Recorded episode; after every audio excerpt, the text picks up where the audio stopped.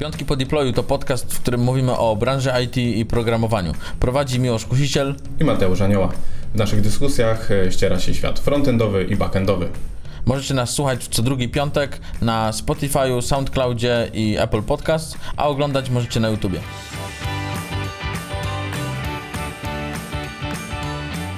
Witamy Was w szóstym odcinku Piątków po deployu. Na pewno już zrobiliście deployment, pierwsze błędy się pojawiły, to możecie zacząć słuchać naszego podcastu i oglądać na YouTubie. W tym odcinku opowiemy o Chill Driven Development. Na pewno o tym nie usłyszeliście nigdy, bo wymyślił to hasło Mateusz. I myślę, że przepytamy dzisiaj Mateusza, co on ma na myśli przez Chill Driven Development. Chill Driven Development e, jest to hasło trochę ułożone w kontrze do już takiego całkiem popularnego i wszystkim znanego hype-driven development. Dobrze, Mateusz, a powiedz mi w takim razie, mm, jak mówisz w kontrze, to ten hype-driven development, co to, co to oznacza w ogóle? Bo ja znam y, trzy, trzy fazy hype-driven development, czyli to jest podjaranie, ostudzenie i później jest co tu się odbywało. Y, to tutaj ściągnąłem to ze strony devnf.pl, także y, pozdrawiam, bo bardzo fajna nazwa strony o programowaniu bez kaca. Zobaczymy, zobaczymy, czy tak, czy tak będzie. Czy to hype-driven development faktycznie jest czymś, co jest takim, może taką hipsterską częścią w ogóle programowania? Wydaje mi się, że hype-driven development ostatecznie może prowadzić do, do kaca. Możemy tak się czuć z błędnymi wyborami, których y, podejmiemy i z ich konsekwencjami. Co to jest chill-driven development, Mateusz, według Ciebie? Idea tego podejścia jest taka, żebyśmy w momencie, kiedy podejmujemy decyzję o technologii, którą wybieramy, to żebyśmy za jakiś czas byli zadowoleni z niej. E, byli zadowoleni jakby z, e, z tego, jak się rozwija, jak ją wspieramy. No i, i żebyśmy właśnie, żeby ona rozwiązywała te problemy biznesowe, e, do którego służy nasze oprogramowanie. No tak, ale czy to nie będzie przypadkiem takie nudne? Bo jeżeli to chyba, nie wiem, jeżeli dobrze rozumiem chill driven development, to jest coś takiego, że e, robisz w technologiach, które są tobie znane, są dla ciebie bezpieczne, wiesz jak mniej więcej to się zachowa, e, możesz z jakąś tam większą dokładnością zrobić wycenę tego e, projektu, no ale to robisz w sumie z czymś, co może cię nie zaskoczyć jakoś specjalnie, tak? Mhm. Tak, właśnie dokładnie, dokładnie o to chodzi. I jest zresztą takie też podejście, takie pojęcie, czyli boring technology, a, czyli wykorzystujemy rozwiązania w pewnym sensie już sprawdzone, znane, które nas nie zaskoczą, mm, ale też, które też y, rzeczywiście rozwiązują e, e, nasze problemy i rzeczywiście dostarczają nam e, odpowiednich narzędzi do tego, aby nasza aplikacja spełniała swoje założenia. Czyli mamy takie dwa różne podejścia. Mamy takie bezpieczne i taki hype-driven development, czyli wersje, gdzie rozwijamy sobie oprogramowanie z jakimiś nowymi technologiami, czymś bardziej nieznanym, trochę taki RD, powiedzmy, tak, który mógłby być gdzieś e, wymieniony. E, no tak, ale wydaje mi się, że bo z tego, co rozmawialiśmy wcześniej, to podejście bezpieczne według Ciebie jest, jest ok, a według mnie jeszcze tak naprawdę to e, hype-driven development jest tak naprawdę niezbędne do tego, żeby ten chill-driven development istniał, bo muszą być osoby, które będą napędzały to w jakiś sposób, a nuż z tego coś wyjdzie, tak jak na 100 startupów 99 upadnie, e, tak, tak, tak tutaj też może być tak, że tyle oprogramowania, ile zostanie wytworzone, to jedno z nich akurat coś z tego wyjdzie i będzie coś, co będzie się sprawdzało w ogóle, tak? Nie wiem, jakieś serverlessy, tak? Teraz dużo jest bardzo popularne, żeby robić serverlessowe usługi i tak dalej, to ludzie pchają to w to całe serwisy tak naprawdę, gdzie to niekoniecznie ma sens, nie? Ale mają po prostu i jest to coś, co można przykuć swoją uwagę na, na jakichś konferencjach czy, czy cokolwiek. A z tym chill driven development myślisz, że mógłbyś pójść na konferencję i powiedzieć, że to jest to jest rozwiązanie właśnie, które chciałbyś przedstawić na przykład i, i to jest, nie wiem, przyszłość do, do programowania, albo tak powinno, nie wiem, 90% programistów y, robić? Myślę, że o ile samego takiego hasła nie znajdziesz i o ile może prezentacji na ten temat nie ma, o tyle jak wpiszesz sobie właśnie hasło Boring Technology, to, to jest kilka prezentacji na ten temat i jest to fajnie przedstawione.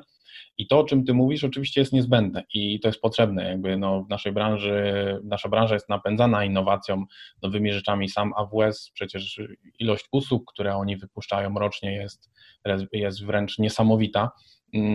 I tutaj trochę zależy od tego, co chcemy tak naprawdę osiągnąć, bo jeżeli jesteśmy firmą, która wprowadza nowe, innowacyjne rozwiązania, no to jasne, musimy na, musimy na te technologie postawić, musimy próbować nowe rzeczy, musimy mieć to RD, o którym wspominasz, mm, ale jeżeli tworzymy aplikację, która po prostu wchodzi już na bardziej stabilny rynek, wiemy, co chcemy wypracować, um, to niekoniecznie musimy właśnie zaraz tam wykorzystywać wszystkie te najnowsze technologie. Nie wszystko zaraz musi być napisane w, w mikroserwisach. Jeżeli tworzymy portal, który, który możemy zbudować na monolicie i wiemy, że on będzie się sprawdzał, działał, obsłuży nam mm, ilość użytkowników i, i, i obsłuży nam ilość zapytań, którą potrzebujemy, to jest pytanie, czy, czy na przykład musimy te mikroserwisy stosować, nie? czy to właśnie zastosowanie tych mikroserwisów w tym momencie nie będzie tym hype-driven development. Okej, okay, to wszystko fajnie brzmi ze strony biznesowej, tak? Bo wiemy, że to tak. wtedy bezpieczne podejście, a biznes lubi bezpieczeństwo i, i pieniądze. E, ale mm, czy to nie jest tak, że wtedy ty jako deweloper wypadniesz po prostu z tego obiegu i nie będziesz na bieżąco? Jak sobie tak przypominam, gdybym cały czas robił w jQuery, okej, okay, pojawiła się niestety ostatnio e, nowa wersja jQuery 3.5, także super, ale czy gdyby ktoś nadal trzymał się jakiegoś konkretnego rozwiązania bezpiecznego, powiedzmy, że jQuery będzie bezpiecznym rozwiązaniem dla frontendowca na przykład, to czy no teraz nie mógłby robić aplikacji tak naprawdę, czy w Reactie, w Angularze, czy we Vue? Myślę, że rzeczywiście wiele osób e, zastanawia się i, i gdzieś tam cały czas taką w głowie ma e, myśl, że sam rynek, same technologie też idą bardzo do przodu i żeby nie zostać w tyle.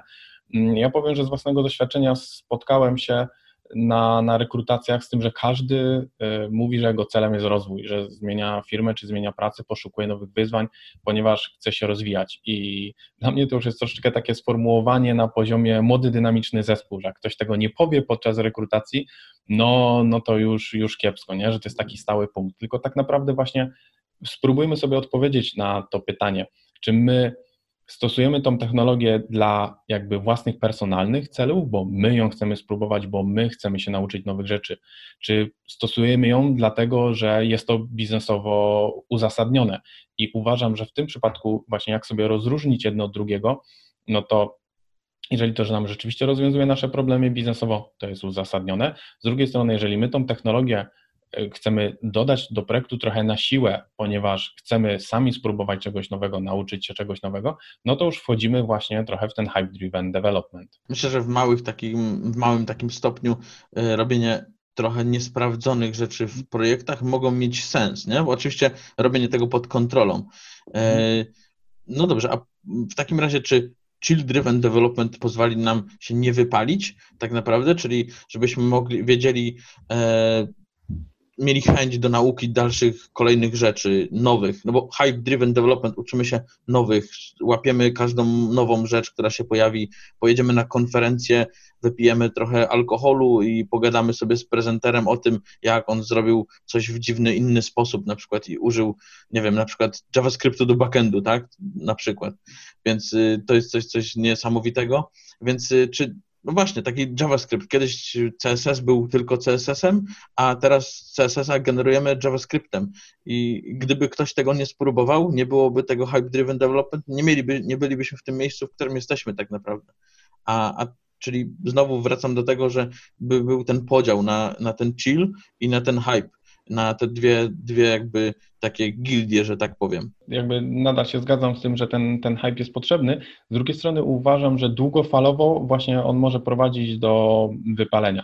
E, jakby narzucanie sobie ciągłej presji nauki nowych technologii może do tego powodować, że nigdy nie masz takiej, nie czujesz takiej stabilności i, i takiego uczucia, że okej, okay, ja to umiem, rzeczywiście potrafię to zrobić i mogę polegać na moich umiejętnościach, tylko pracujesz nad projektem, a w głowie już z tyłu masz, że tak naprawdę są jakieś technologie, które powinieneś sprawdzić, bo właśnie wypadniesz e, z tego, z tego obiegu. I mam wrażenie, że to może powodować właśnie to, to, to wypalenie. A to nie jest tak, że właśnie deweloperzy chcą tego właśnie, żeby cały czas podążać za nowymi rzeczami, żeby być na bieżąco e, i, i no też się pewnie boję, żeby nie wypaść, więc no widzą, co się dzieje na rynku i, i idą do przodu, że tak powiem. Nie? Więc e, ja, ja uważam, że z drugiej strony właśnie, że według mnie powinno się rozwijać cały czas, a nie tylko, e, że stoimy sobie w tym miejscu, w którym stoimy, możemy robić cały czas, nie wiem, w Javie, w, w Cobolu na przykład, tak? Mhm. Teraz y, rząd amerykański szuka programistów Cobola, żeby y, ogarnąć sobie system dla bezrobotnych. Nawet chyba IBM jakiś kurs tworzy w związku z tym, więc w sumie możesz sobie robić, będzie to nudne, masz boring technology, a i będziesz zarabiał pewnie też dobrą kasę, bo jest mniejsza konkurencja na takie, na takie stanowiska. Nie? Z całą pewnością pracujemy w branży, no, na której nie można sobie pozwolić na pewnego rodzaju stagnację i ten rozwój jest wręcz wpisany w, no, naszą pracę. Mm, to właśnie zależy wszystko, jak intensywnie do tego się damy. I zgadzam się, że wielu programistów e, po prostu z natury takich jest i, i, do, tego, do tego dąży, ale pamiętajmy, że każdy jakby w życiu ma różne etapy. Masz etapy gwałtownego wzrostu, a masz etapy bardziej stabilnego wzrostu. I jeżeli jest to taki moment, że masz czas, energię i chęci i chcesz na to, e, chcesz, chcesz się temu poświęcić, to jasne. Tak jakby pod warunkiem nadal, że jest to biznesowo uzasadnione, chyba że robisz sobie swoje hobbystyczne a personalne projekty, ale z drugiej strony, jeżeli masz akurat w życiu taki czas, że potrzebujesz się skupić na innych rzeczach, to uważam, że właśnie nie powinieneś czuć tej presji um, ciągłej konieczności nauki. Powiedziałeś robić hobbystyczne projekty, a gdzie tu work-life balance się pytam? No, to jest właśnie dobre pytanie. Uważam, że jeżeli traktujesz również programowanie jako swoje hobby, no to jeżeli czas tobie na, na to pozwala, myślę, że jest to nadal w kategoriach work-life balance. Mhm. No, pytanie jest takie też, jak długo chcemy programować i będziemy mogli w ogóle programować, tak? No. E, na PyConie parę lat temu e, miałem prezentację, co będziesz robił, gdy nie będziesz programował. I kilka osób e, po prezentacji przyszło i mówiło, że będą, nie wiem, pszczelarzami, że będą stolarzami, będą mieli swój tartak w jakiejś tam puszczy i tak dalej. Także no, pomysły są różne, ale chyba ludzie są też przygotowani na to w jakiś sposób, co, co będą dalej mieli robić może, tak? Coś, jakąś alternatywę do tego znaleźć, bo programowanie to może być tak naprawdę początek do kolejnych rzeczy, tak? Mamy ścieżki, mówiliśmy wcześniej w poprzednim odcinku, ścieżka bardziej menedżerska, techniczna i tak dalej, także no, ale tak naprawdę jak nie zostać w tyle, e, to czy chill-driven development tak naprawdę zapewni nam coś takiego, czy, czy bardziej ten hype-driven development, bo jesteśmy na bieżąco i jak ktoś e, w naszym CV zobaczy wszystkie buzzwordy, które na salesów e, powodują pot na czole, to chyba to będzie dla niego, będzie to lepsza oferta, tak? Ta, taka osoba niż, niż osoba, która robiła w 20 lat w Kobolu na przykład. No jasne, to porównanie jest dość drastyczne, więc ciężko się tutaj nie, nie, nie zgodzić, ale z drugiej strony pomyślmy sobie, że mamy osobę, która na przykład bardzo często zmieniała technologię, jak sobie oceniamy, że mm, okej, okay, zna 10 frameworków JavaScriptowych i jakby każdy rozwiązuje dokładnie ten sam problem, mają bardzo podobne podejścia, a może lepiej było tą energię poświęcić na na trochę inne technologie, które rozszerzają naszą wiedzę, nasz, nasz zakres, e, a nie są po prostu wariacją tego samego, nie? Czyli po co uczyć się, nie wiem, te, teraz może Svelte czy, czy jakiegoś innego frameworka javascriptowego, kiedy Angular, React czy, czy Vue rozwiązują dokładnie te same problemy. Jeżeli interesuje Cię wiem, budowa frameworków, podejście do, do ich budowy, wzorce, które tam są e, wykorzystane, to jasne, można to, można to zagłębić, ale tak naprawdę warto się zastanowić, czy nie spróbować swoich sił z czymś, co rzeczywiście e, jakby poszerza tą naszą wiedzę, a nie jest tylko kolejną biblioteką, na którą aktualnie jest hype, a o której za rok możemy zapomnieć. No ale to musisz wiedzieć, że wtedy, gdyby ktoś tego Svelta na przykład nie zaczął używać i w jakiś sposób tak naprawdę rozwijać, zgłaszałby jakieś issues mhm. i tak dalej na, na GitHubie, no to nie pomagałby w rozwoju w ogóle nowych rzeczy. Więc y, to też nie jest tak, że powinniśmy robić tylko w rzeczach, które są dla nas fajne, bezpieczne i, i uznać, że tylko React na przykład po froncie, Angulara wyrzucić i robimy tylko w jednej rzeczy, w, jednej, w jednym frameworku i, i tyle, nie? Więc no... Tak, to, to, to się zgadza, czym nadal tu wrócę do tego słowa chill, czyli jak zastosujesz daną technologię, to chcesz mieć chill out. I teraz jeżeli ja zastosuję Svelte na przykład do jakiejś aplikacji bankowej, czy będę miał w piątek po deployu chill? No nie wiem, nie? czy jak wrócę do tego za pół roku, czy to nadal będzie działać, czy jak będę chciał zaktualizować wersję, to czy to będzie działać. Z drugiej strony, jeżeli robimy startup, który działa może na zasadzie go fast, break things, to może nie jest to aż takie, takie istotne, a może chcemy spróbować czegoś nowego i wtedy puszczając sobie tego deploya w piątek też będziemy mieć chill, albo w ogóle robimy projekt hobbystyczny, nauczyliśmy się przy okazji czegoś nowego, nie interesuje nas bardzo utrzymanie tego dalej i też możemy mieć ten chill. Myślę, że jak będzie, e, będzie hype-driven development, ale będziesz miał work-life balance, to i tak po tym piątku po deployu możesz mieć chill. No to już zależy od, od, od podejścia. Może niektórzy niezależnie od konsekwencji zawsze mają chill. Jak nie zostać w tyle? Mm. robiąc, nie wiem, w ogóle programując po prostu. E, ja bym powiedział, że mm, musimy być na bieżąco z technologiami, które są i się pojawiają, tylko mm. tych informacji jest tak dużo, że ja nie wiem, czy ktoś jest w stanie ogarnąć to wszystko i chyba trzeba sobie zdać sprawę, że wszystkie, z wszystkim na bieżąco nie da się być po prostu. Jak, no jak ty, Mateusz, sobie z tym radzisz, bo wiem, że ty dużo y, czytasz y, newsów i nie, nie newsów i artykułów i co chwilę podsyłasz jakieś linki i myślisz, że każdy przeczyta to, co ty wysłałeś. Czyli jednak się trochę ze mną zgadzasz, że nie sposób e, wszystkiego przeczytać, spamiętać i zawsze być z wszystkim na, na czasie. Tak, no, no, no zgadzam się. No. Pierwszy tak. raz się zgodziłem. Pierwszy Mamy raz. którąś tam minutę już podcastu i pierwszy raz się zgodziłem, także. Jest, mały, mały sukces, mały sukces. Mały sukces. No dobra, ale jak ty Mateusz jesteś na bieżąco z tymi informacjami? Mm, ja osobiście preferuję strony, które agregują newsy. E, szczególnie bardzo lubię Hacker News, czy lubię różne subreddity na, na Reddicie, gdzie mogę wybrać tylko te, te najciekawsze i te, które też są polecane przez innych. Prawdę mówiąc, czytanie takich newsów, że kolejni jacyś tam aktywiści zrobili portal i czytałem to mm, po raz piąty na którymś tam innym mm, portalu, który tylko parafrazuje te słowa, nie zwiększa jakoś mojej szczególnie wiedzy o, o web developmentie i uważam, że jeżeli poświęcam jakiś czas na prasówkę, to wolę poświęcić na czas rzeczywiście na, na bardziej techniczne aspekty, co nowego wyszło, czym się warto zainteresować. Szczególnie lubię przemyślenia czytać ludzi, którzy opisują swoje doświadczenia z daną technologią po projekcie, po kilku latach programowania.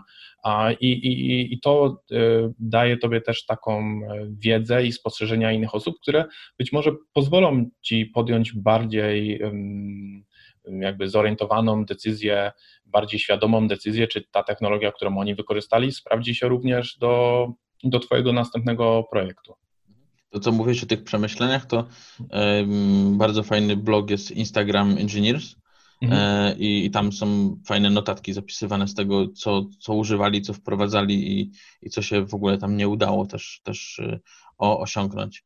E, no dobrze, a jak Mateusz trzymamy się tego chill, driven development, tak. to i mamy nie zostać w tyle, to jak możemy nie zostać w tyle, skoro mamy trzymać się jakiejś konkretnej technologii? Mhm. Ja myślę, że zamiast zawsze uczyć się nowości, które wyjdą, to powinniśmy skupiać się na takiej wiedzy, która jest uniwersalna. Czy to w web developmentie, czy generalnie we frontendzie, czy backendzie, czy w dowolnej innej e, dziedzinie, że powinniśmy być gotowi do jej zmiany, kiedy taka konieczność nastąpi. Natomiast niekoniecznie śledzić wszystkie nowe wersje, changelogi e, czy, czy, czy nowe biblioteki, tylko bądźmy zorientowani, co się dzieje, przeczytajmy, jakie są różnice między tym, co stosujemy aktualnie, a, a tą nowością. Skupmy się na tych wzorcach, na, na infrastrukturze, na architekturze i wtedy bądźmy gotowi po prostu jakby przejść, żeby to przejście do tej technologii, kiedy będzie potrzebne, było odpowiednio gładkie. Natomiast jeżeli byśmy się ciągle uczyli właśnie tych nowych rzeczy, to zdążysz się nauczyć trzech różnych bibliotek, a jak przyjdzie nowy projekt, to okaże się, że i tak jeszcze musisz się czwartej a, nauczyć. No i tu właśnie się boję wtedy tego wypalenia. Niestety, Mateusz, ale to już jest drugi y, raz, kiedy się z Tobą zgadzam, e, żeby niekoniecznie skupiać się na samych narzędziach, a skupić się na czymś, co właśnie będzie się rzadziej w ogóle zmieniało, e, czyli, czyli wzorce, podejście, infrastruktura e, i tak dalej. Po co w ogóle to programowanie i, i po co to nam tak naprawdę jest? No, to myślę, że drugi raz, kiedy się już zgodzi, zgodziłem z Tobą, to, to już jest dużo i wystarczająco chyba na, na ten odcinek. No a co możesz jeszcze powiedzieć o tym, żeby się nie wypalić? Jakieś y, Twoje y, sposoby? Um, jako taki przykład mogę trochę właśnie podać, jak się nie, jak się nie wypalić i nie sądzić um, cały czas, że jest się gdzieś w tyle. To jest może taki przykład z ostatnich miesięcy i to jest na przykład Docker a Kubernetes. I mam wrażenie, że mm, wiele osób gdzieś słyszy ciągle o Kubernetesie, że teraz to jest świetne rozwiązanie i twierdzą, że chcieliby się go nauczyć. Tylko mm, ja, a z drugiej strony na przykład pomijają albo bardzo podstawowo traktują Dockera. I ja z drugiej strony uważam, że lepiej powinni poświęcić ten czas na naukę Dockera. To jest coś, z czym będą pracować codziennie, a będą to stawiać przy każdym projekcie. Natomiast nie każdy projekt um, będzie korzystał z Kubernetesa. Być może wtedy zostawmy e, to osobom, które się będą tym zajmować, czyli DevOpsom, a skupmy się na technologiach, które rzeczywiście nam tą codzienną pracę e, usprawnią i właśnie wtedy, wtedy być może się nie, nie wypalimy. To ja od siebie jeszcze tylko powiem, że e, można wtedy trochę załamać ten work-life balance i, i, go nie mieć przez jakiś czas i faktycznie swój wolny czas poświęcić na rozwijanie jakiegoś swojego E, nie wiem, projektu i, i zakończyć to wrzuceniem gdzieś do internetu i żeby to działało i, i mieć z tego jakąś radość, nawet jak po dwóch dniach zaoramy to całe i uznamy, że jednak nie jest to potrzebne, ale frajda przy samym programowaniu, robieniu czegoś samemu i nie, nie narzuconym jakimś czasie, którym trzeba to wykonać, co się, nie wiem, powiedziało, że zrobisz w 8 godzin, a robisz już 12 godzinę i się stresujesz, czy to będzie ok, e, no to myślę, że to jest, to jest fajny sposób i rozwijanie też umiejętności w sumie miękkich, e, bo nie zapominajmy, teraz deweloper to nie tylko umiejętności techniczne, ale też umiejętności miękkie typu komunikacja e, i z zespołem, i ewentualnie z klientem. Wszystko zależy oczywiście od specyfiki e, pracy. Myślę, że to jest temat, na który trudno właśnie moim zdaniem odpowiedzieć jednoznacznie, jakby jakie jak dbać o te umiejętności miękkie, które z nich są e, najważniejsze, no ale y, warto zaznaczyć, że jeżeli my sami na przykład będziemy też dość przywiązani do, do jakiejś technologii, będziemy dość uparci, że chcemy stosować takie, a nie inne rzeczy, nie będziemy otwarci na dyskusje e, techniczne, na pewne rozwiązania sugerowane, no to też bardzo szybko możemy się, się wypalić, dojść do pewnej ściany, mm, czy to właśnie jeżeli chodzi o nowe rozwiązania, albo czy to właśnie jeżeli chodzi nawet o te nudne rozwiązania, a i nie będziemy potrafili znaleźć takiego kompromisu i podjąć tej, tej decyzji, no to też może sprawiać, że będziemy przychodzić do, do pracy, będziemy pracować nad projektami, które nie sprawiają nam Friday i to zupełnie nie z technicznego punktu widzenia. No dobrze, to Mateusz, podsumowując, e, czy ty teraz aktualnie jesteś chill-driven development czy hype-driven development? Ja zdecydowanie jestem chill-driven development. Okej, okay, to, to ja jestem hype, bo ostatnio zrobiłem wszystko na serverlessie i po dwóch dniach to zaorałem, bo nie miało to sensu. Ja właśnie wracając do tych projektów hobbystycznych, tak jak mówię, ja jestem fanem takich projektów hobbystycznych, na których możesz sobie pracować w dowolnym momencie. To jest fajne, tak jakby pole doświadczalne wtedy, żeby wykorzystywać nowe technologie. Nie masz e, stresu, że coś e, nie zadziała, a że musisz dostarczyć coś na jakiś konkretny deadline. Mm, po prostu masz ochotę programujesz, sprawdzasz sobie te, te nowe rzeczy. Jeżeli y, wtedy nauczysz się coś fajnego przy okazji, jeżeli poznasz jakieś ciekawe rozwiązanie, którego jesteś pewny, że, że jakby je dobrze znasz, znasz plusy i minusy, no to wtedy właśnie przełóż je już na jakiś rzeczywisty komercyjny projekt. To Mateusz, jeszcze powiedz, e, czy swój hobbystyczny projekt cały czas jeszcze rozwijasz i jak długo rozwijasz? E, tak, mam swój hobbystyczny, swój hobbystyczny projekt. W sumie go założyłem dwa lata temu, zdążyłem go przepisać trzy razy na, na różne, różne technologie i różne wersje. A, I tak sobie pomału nad nim pracuję i właśnie co ja uważam e, jest bardzo fajne, że jeżeli mam ochotę programować, no nie ma co ukrywać, że już nie programuję tyle, ile, ile kiedyś, um, to mogę sobie do niego usiąść, um, wiem e, jakby co jest w nim zastosowane, nie muszę jakby też przed nikim udowadniać, nie, nie, muszę, e, nie muszę jakichś najnowszych technologii stosować. Po prostu jest to projekt, który ma mi sprawiać frajdę, ale który ma równocześnie właśnie nie prowadzić do wypalenia, a przy okazji pozwala mi e, nie zostać w tyle. To jak powiedzieć dwa lata, to ja robię taki projekt od siedmiu lat Mhm. e, i przepisałem go kilka razy, bo właśnie hype-driven development, więc widzę, że ty też powiedziałeś, że przepisałeś kilka razy, więc też ten hype-driven development się u ciebie pojawił, więc może w tych e, hobbystycznych projektach nie da się robić tak naprawdę w nudnych technologiach, a bardziej jednak tych, żeby posprawdzić sobie jakieś ciekawe rzeczy, no bo to jednak ciekawie widzisz, nie wiem, serverless i mówisz, aha, dobra, to fajnie by było to gdzieś użyć, nie? Ja mówię o hobbystycznych, tak, a nie czy ma to konkretnie mm, rację bytu tak naprawdę, żeby tego konkretnego rozwiązania użyć na konkretny problem, który, który jakiś sobie wymyśliłeś, nie? Czyli zgadzamy się, że miejsce na hype-driven development jest w projektach hobbystycznych.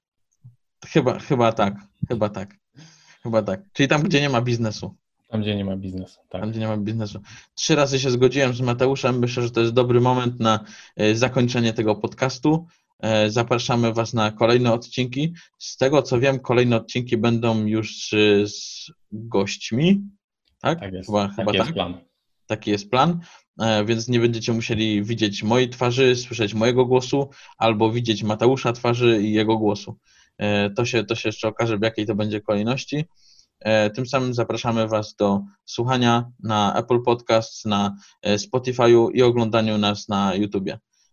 I dołączeniu oczywiście do grupy facebookowej Piątki po deployu. A możecie chwalić się tym, co Wam się udało zrobić podczas deploymentu i jak duży fuck up się pojawił w projekcie. Przy okazji możecie się też pochwalić własnymi projektami hobbystycznymi i jakie technologie tam zastosowaliście. Tak. Będziemy y, lajkować i komentować. To Tak trzymajcie się. Cześć. Cześć, dzięki na razie.